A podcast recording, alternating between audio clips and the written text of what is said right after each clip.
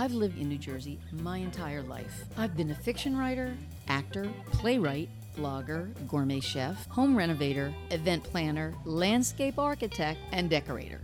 Now, I'm married to a professional drummer who is also an award winning photographer, so the arts have always been really important to me.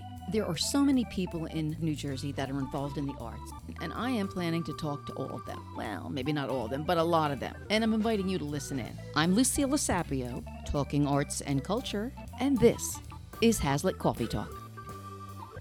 Last month, for the first time in over a year, I was able to go to a live performance, and it was at the Algonquin Arts Theater in Manasquan. How nice to be out in public and to be seeing a live performance. And by the way, it was really good. And while I was there, I was able to tap Pam Ward, the executive director, and get her to be my next interview. Pam and I have known each other since our days at the Dam Site Dinner Theater, but she's gone so much farther in the arts. But I'm going to let you hear her talk about it. Hello, Pam. Hello, Lucille. It's good to see you. Good to see you too. I'm going to jump right in and ask you about some of the plays that you do at the Algonquin. Okay. Most plays heavily feature male roles, and we know from our experience at the Dam Site that many, if not most, of female roles in a lot of plays are either window dressing or simply bit parts. Mm-hmm. How much of a concerted effort has the Algonquin made to find scripts with strong female roles? That's an interesting question because I, I think I can speak for most local theaters in saying that by a lot, the preponderance of talent that comes out for shows is female. We tend to have a much greater selection of female performers than we do of male performers. And you have multiple theaters kind of duking it out over mm. the few men that are out there that have the skill and have the talent to handle major roles. But you also have to take into account also what your audience is going to come out to see. So there are there are so many different elements that go into choosing each show. It's commonsensical for us to be looking for shows that have strong female characters because we have so many strong female performers. Is it hard to find scripts with strong female characters? In the more nostalgic scripts, it is. In the more contemporary pieces, you tend to see the women playing a much more prominent role. As a, for instance, in last season we had Mamma Mia. Then the men are just sort of part of the denouement. They are not the featured roles in the show. We were lucky enough to have Steel Magnolias last year, which is all females. And the productions that you do are both professional and amateur. Correct. Correct. So, how do you balance the two? To be very frank, cost is a huge part of that. We would never be in a situation where we would be charging people $135 a seat to see a show. It really comes down to a balance of how we keep our ticket prices accessible to everybody because the, you know, the other thing that we want to do is get as many people seeing theater as we can. So, uh, as we begin to work through our our budgets every year, this is these are the things that come into play. What other live venues venues you consider to be your top competition? Would it be the New Brunswick stages? Nationwide, we look at theaters as, as being in tiers. Mm-hmm. For us in the immediate area, in direct competition with us would be a company like Axelrod, right outside Asbury Park, or Phoenix. Their home is at the Basie, but also, you know, college theaters where you, you have pre professionals and professionals and, you know, longtime seasoned professionals who are basically all working together on the same stage. I think when you get up to the State Theater level or McCarter or George Street, mm. they're the next tier up from us. Yeah. They're sort of like off off Broadway. Right. And a lot of times that, you know, like a, a two river, that's what they're always looking to do. And they, de- they develop a lot of new stuff, which we don't do.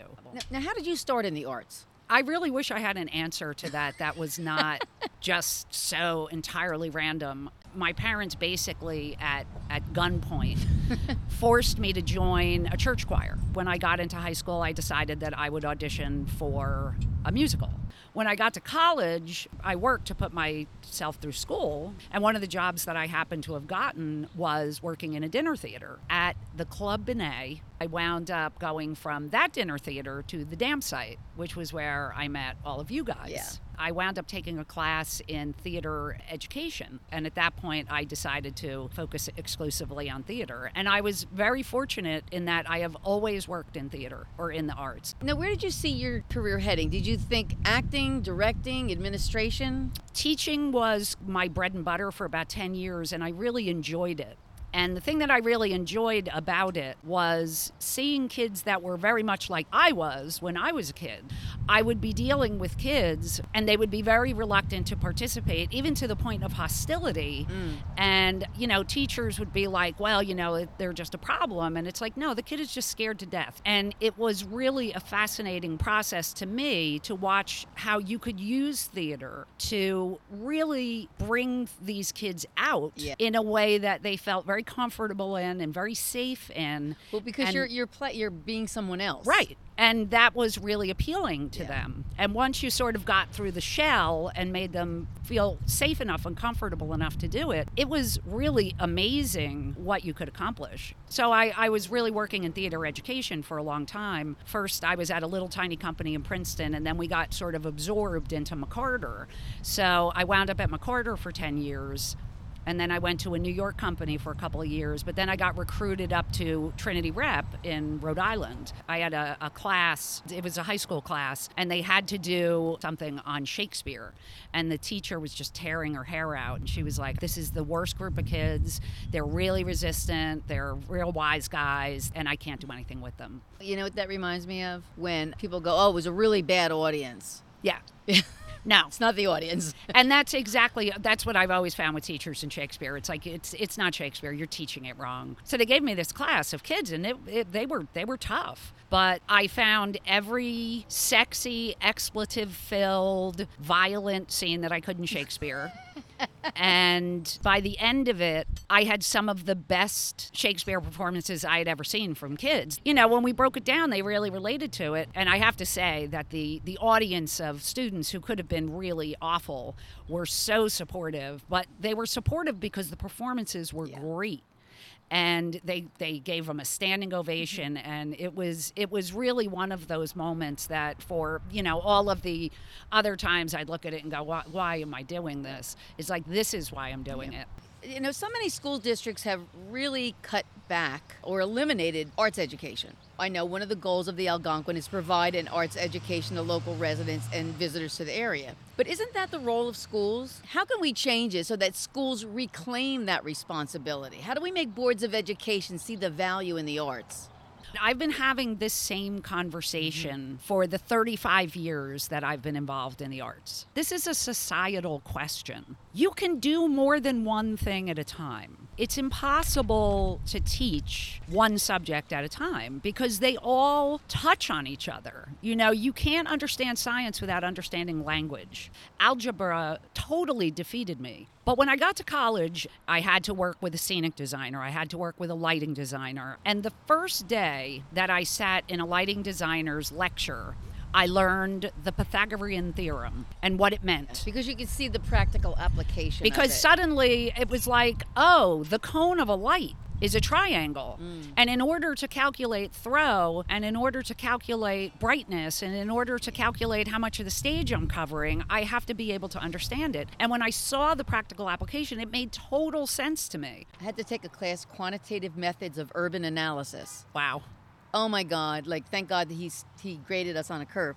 But when i got into radio and started dealing with ratings right. it's all about statistics. Yes. And i became the expert in my office on statistical analysis of audiences. It's because I could see the relationship in real time. What was interesting to me was after all of those years of struggle with geometry and trigonometry, suddenly when I, was working with lighting designers who didn't want to be bothered with the nuts and bolts, they would turn to me and say, Here, figure this out. And there I would be. And it was effortless because it made sense. Yeah. It was in the context of something. Teaching theater and history is the easiest thing in the world yeah. because you can trace the arc of humankind by following theater. It's just a storytelling process. Yeah. Um, what's more mathematical than music? Mm-hmm. So, aside from grants, where else does the financial backing for the Algonquin come from? we are in a very rare position for most theaters because we earn about 75% of mm. our revenue. We do do fundraisers, but attending fundraisers is one of the worst ways to raise money because your overhead is so high. Have people been more or less generous over the past year? With They've been COVID? incredibly generous. Ah. People at the Algonquin treat the Algonquin like their living room. And the people who come all the time were calling us before we were reaching out to them. We had a lot of our corporate support respond instantly. They just came out of the woodwork and were mm. like, How much do you need? We also have a couple of incredibly generous regular donors. They were like, We'll match everything to $10,000 it was an incredible boost to us between our donors and the little bit that we were able to continue to earn. And then, of course, through the federal funding programs, the organization never lost stability. I know how I think people describe me, but how do you think people describe you? I don't have the slightest idea. Um, and, and I have to say, I stopped being concerned about it a while ago. Years ago, a person that I know described me to another person as being the nicest person he had ever met. And I didn't realize at the time that this was not a compliment because the subtext of being nice is this is somebody who'll do things for you and not expect anything in return. You're a pushover. Right. So I decided at that point that it was it was kind of important to not be perceived as that person. And what has happened I think is now the opposite is that I have people who are afraid of me, which I don't understand. When you have control over something that somebody wants or they want to do or or what have you, that also I think changes the way people mm-hmm. perceive you. What is it about you that people either don't know or just don't get? I am not a social person. And I wouldn't have known that. I a- am very uncomfortable with people I don't know. I, I'm very private. I'm never going to be the life of the party. We are and, so completely opposite. well, and the thing is, it, it's sort of the opposite of my professional persona. My professional persona is very extroverted because it's required. I've gotten to the point where it, it no longer fills me with anxiety or anything else because when I first started to have to be a boss, it was really uncomfortable. Mm. Personally, I'm not a person who's going to go out and seek out groups of people. In fact, I'll do anything to avoid being in groups of people. It's just not a comfortable situation for me. And I think a lot of the time people can misinterpret that as not liking them or, and it, it has nothing to do with like or dislike. It just has to do with my own comfort level and what I like to do. Mm-hmm. Mostly I'm solitary. Do you have a secret talent?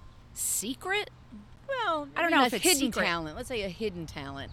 What would be surprising to more people would be that I'm I'm very good with power tools. I would say my secret talent would be being able to build things and fix things. Ah. and Even though you're a girl. Well, and you know, it's it really infuriates me because my father was a contractor and I grew up working with him. He would fix forklifts in our garage as a as a sideline to his regular job. So we were always learning as we were going Yeah. along. So how to splice a broken pipe and you mm-hmm. know, how to replace sheetrock, how to repair holes, how to paint correctly, how to cut molding, how to put in a shelf. I've owned three houses, and all three of them were wrecks when I got them, and I lived in them while Yeah. they were we, we renovated them. Way way back, the first time that I bought a house, my father said to me while we were working on it, he was like, you know, we should we should get somebody to come in and film this, and I was like, oh yeah, yeah, right, Who's going to be interested? right, and it was like. well, we could have done this 20 years before. You could have been the original I could have been on fixer-upper. HGTV. You could have been the Joanna and Chip. That's right. and I missed my opportunity. Let me make this the last question. And it's a two part question. Okay. What was the biggest mistake you've made in your career? And what was the best decision? I would say the biggest mistake I didn't work harder at being a professional actor. I was so scared of hmm. failing that I didn't really give it the shot that I think that I should have. I was not one of those kids that was like an actor, you know, a- mm-hmm. and I had to work hard to get every performance out of myself. And I did. I did work hard at it. Just because of my looks, I was never going to be an ingenue. I was going to be a character. Although there are probably more roles for character actors. Absolutely.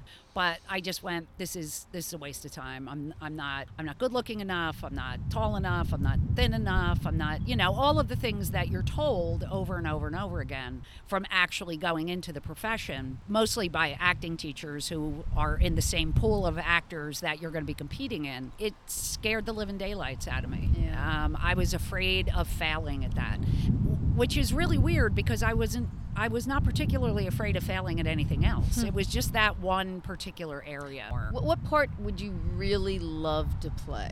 That's hard to say um, because there are just so many good ones. If you asked me this 20 years ago, I would have said some female ingenue from musical theater. And now I look at it and I say, ugh, Yeah. they're the worst Yeah, roles. yeah, they're- they're so- they are the worst roles. They just don't have they, they they have no substance to them. And ironically, the part that I've always wanted to play, Macduff, either Macbeth or Macduff. I have just always found them absolutely fascinating. I really, really wanted to do same time next year Oh, I love that play. with Dennis too. Lynch. Oh my God, that would have been oh, fantastic. I, I wanted that part so badly. That's that is a wonderful play. Yeah. and we have been. That's tr- the thing. Neil Simon wrote a lot of good female Oh yeah, parts. Well, I, ju- I did um, Brighton Beach Memoirs last year. We had had a show where somebody dropped out and they had to replace them on short notice, and I was like, "Why didn't you just ask me? I would have done it." And then the next year, he was like, "Would you play this role?" And I played Kate, the mother, in Brighton Beach Memoirs, and it's a great role. Yeah.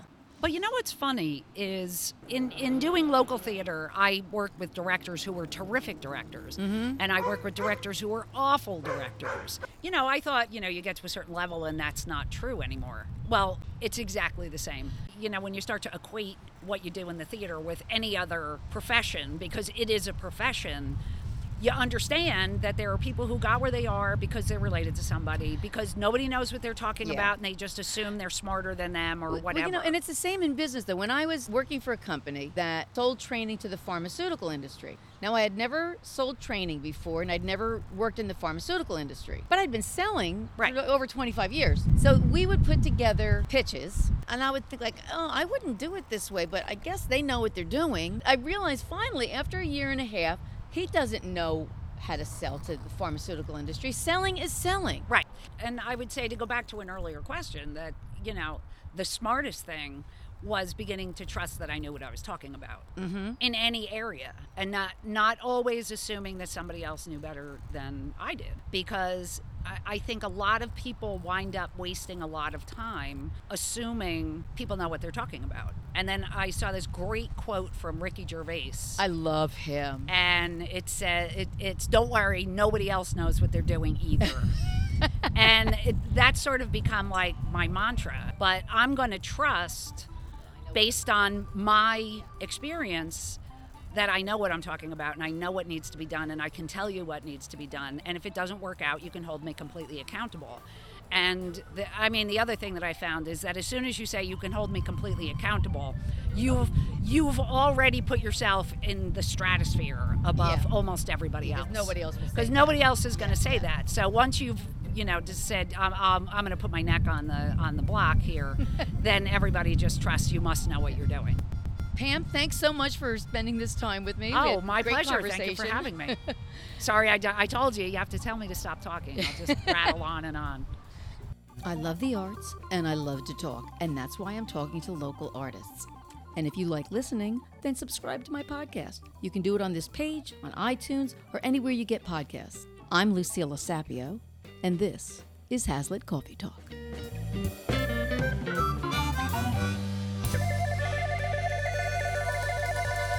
going.